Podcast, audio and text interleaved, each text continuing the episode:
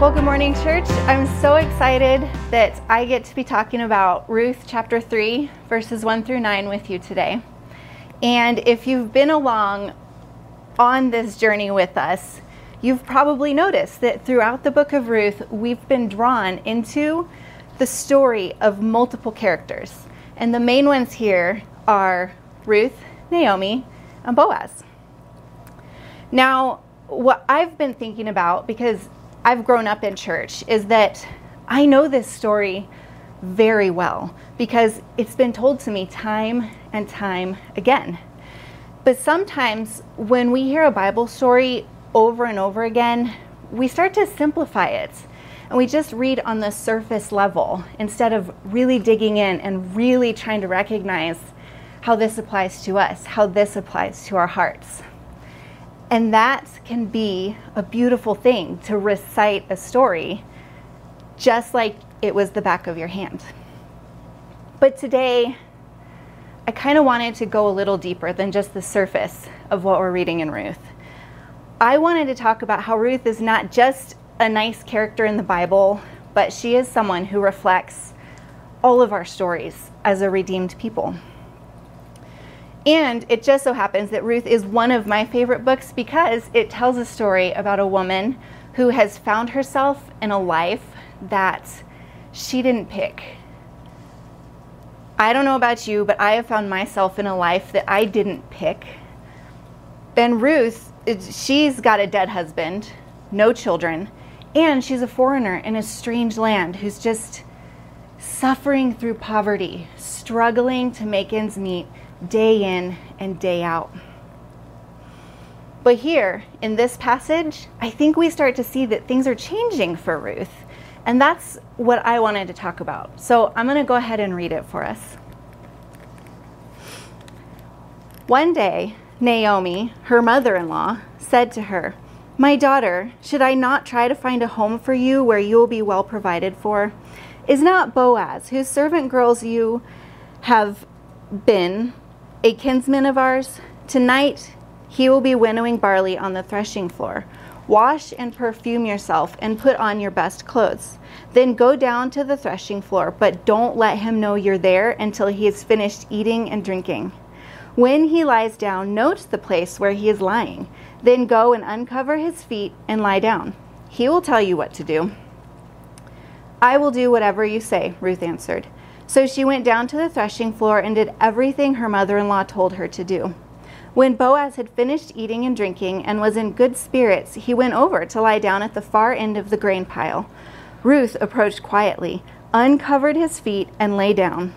In the middle of the night, something startled the man, and he turned and discovered a woman lying at his feet. Who are you? he asked. I am your servant Ruth, she said. Spread the corner of your garment over me, since you are a kinsman redeemer. So here we're seeing that Naomi is saying the same thing that she told Ruth in chapter 1.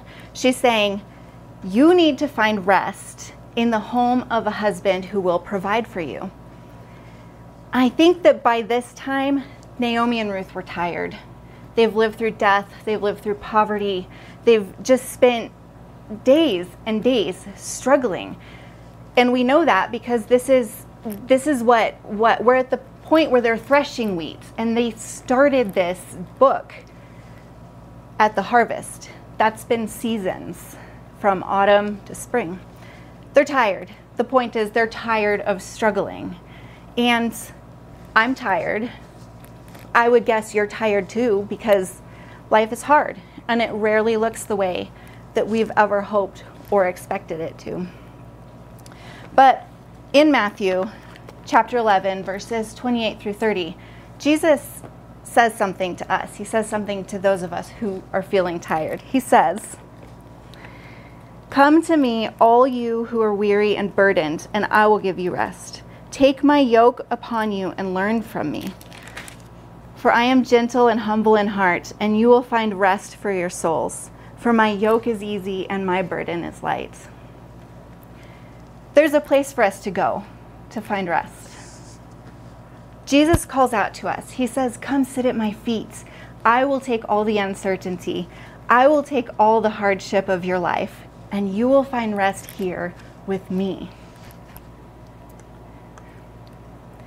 This is essentially what Naomi was hoping for when she was encouraging Ruth to find another husband. Naomi was looking for rest because if Ruth was taken care of, Naomi would be taken care of too. So she begins coaching Ruth on all of the Israelite customs. She's telling Ruth to wash up, change her clothes, put on perfume, basically make herself look nice, right? But this isn't this isn't how I was taught it is. I was taught that she was basically being schooled in how to seduce a man. That's not the case. The things that she's telling Ruth to do is kind of like the, the customs. It's the Israelite customs of the day. It's how a younger woman was going to propose to an older man like Boaz. Naomi took responsibility as a mother to teach her daughter how to walk in the commands of the Lord. And this is a beautiful example of discipleship. Naomi sees that Ruth is ready to take off her mourning clothes and move into something better, something deeper. And how does Ruth respond to Naomi telling her to do these things? She says, I will do whatever you say. I don't think that this was easy for Ruth to just completely submit herself to the instructions of her mother in law. I, I think that the clothing, the mourning clothes that she was wearing, represented an identity that she had taken on because she'd been wearing these clothes for so long that it was just how she lived her day to day life. You know, like she goes to the fields, she's wearing the mourning clothes, she comes back, she goes to bed, they're right there when she wakes up in the morning. It's just what she wore. It was comfortable and it was familiar for her. And I think that not only did she have to go through the physical act of changing her clothes and washing herself and um, kind of just begin to choose a new lifestyle, she had to physically, step by step, take herself to the threshing floor. Now, the threshing floor is a place where the grain was separated by the hard outer shell by being crushed. And it wasn't a gentle process. It, it took work. It took, it took a lot of crushing, a lot of working it. And even though Ruth was accustomed to carrying really heavy loads of grain from from from the field to her house every day. Uh, I think I think this walk that she had to take from her house to the threshing floor might have been the most difficult thing that she had to do for a while. She must have been carrying fear. I know I would be. Doubt, I think she just had these ideas in her head that she had developed about her identity as a widow, um, as a poor woman, as someone who didn't necessarily belong in that land. And that kind of baggage is really hard to put down. I'm wondering if you've ever found yourself in that position. Have you ever had someone encourage you onto the threshing floor? Has there ever been someone who sees that maybe it's time for you to, to take on a little more from the Lord. Maybe it's time for you to put something down that you shouldn't be carrying. Has anyone ever called you out of the pain of your past so that God could remove the hard parts of your heart? I've had a lot of people who do that for me, have done that for me, and continue to do that for me. And I welcome. I welcome that kind of relationship. And I think that that's why Ruth did this. She welcomed that kind of relationship. She wanted Naomi to speak into her. I'm wondering, what is it that you're carrying with you that maybe you need to take to the threshing floor? I know some of the things that I've had to lay down at the feet of Jesus is shame from choices that have left me feeling worthless, doubt because of labels that have been cast upon me, labels that I've taken upon myself, and fear. Because I just, I just didn't know how things were going to work out. Sometimes I still don't know how things are going to work out. I think that's that's maybe where Ruth was right now. It's not easy to go to the threshing floor, but it's worth it.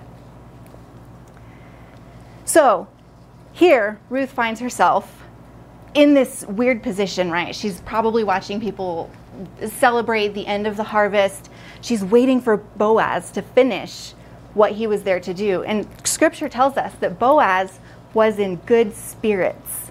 So, what this means to me is that he just completed a long, probably satisfying day of hard physical labor.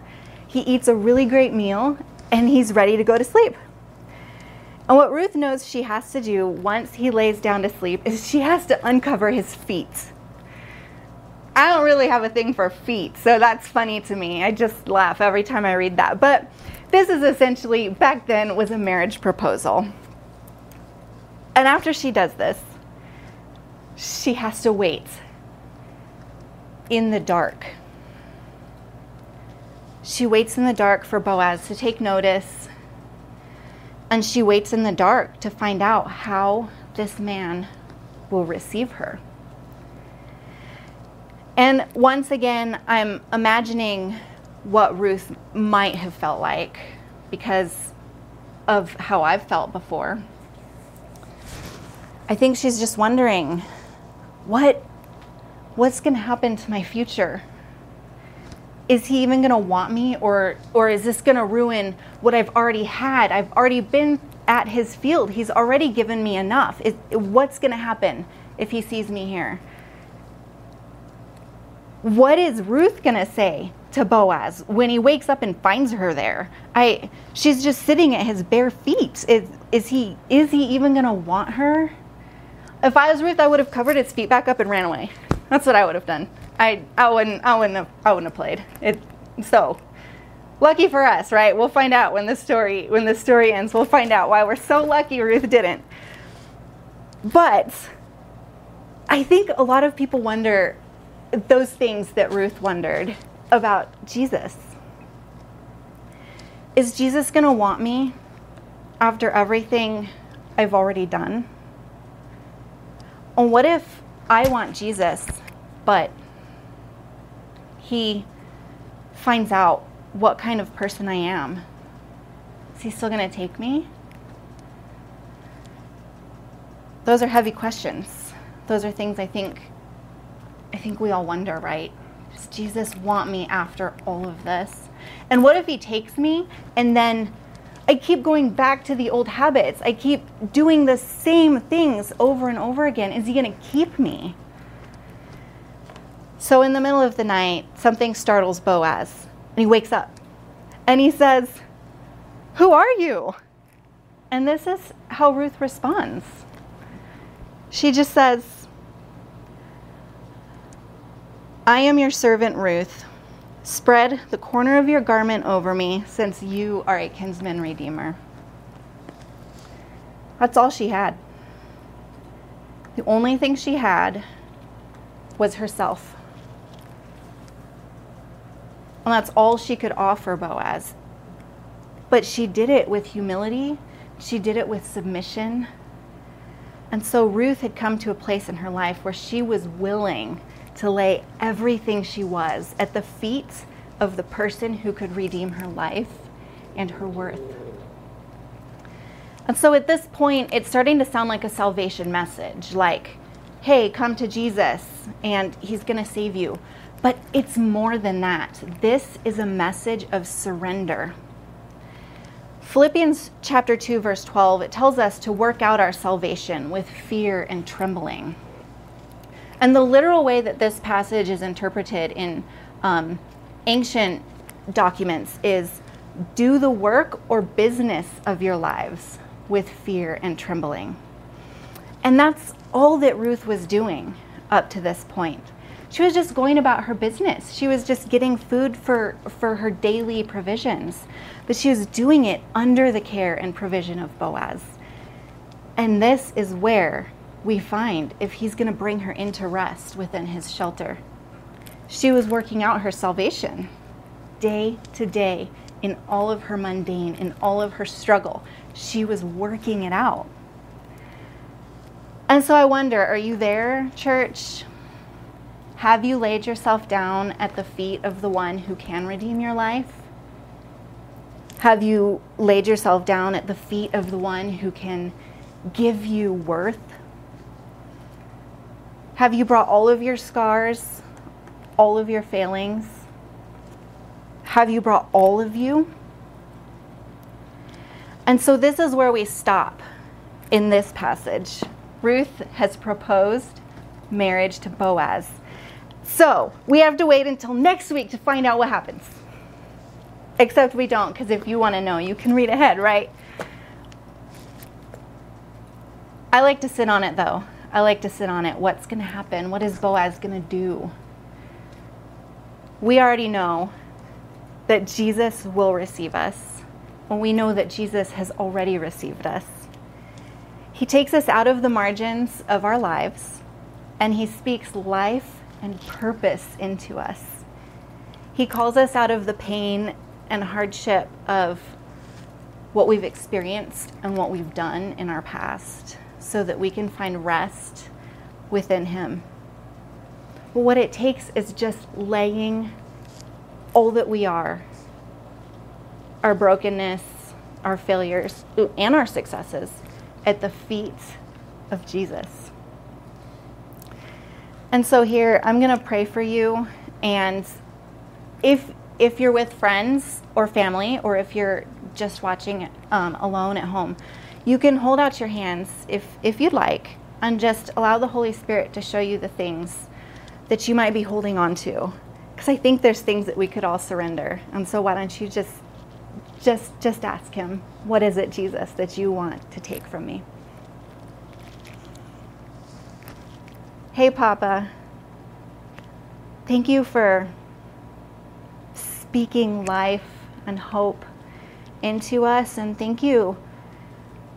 Thank you that you know we are worth your life. And thank you that you know that even before we do, even before we could see ourselves the way you see us, even before we've even been redeemed. You came and you rescued us. And I just ask that we would walk in that. I ask that we would walk in our salvation, that we would just walk in our purpose, and that all of it would not be because we're trying to earn something, but that we already know. We already know how good you've made us, and we just want to give it back to you. In your name I pray, amen.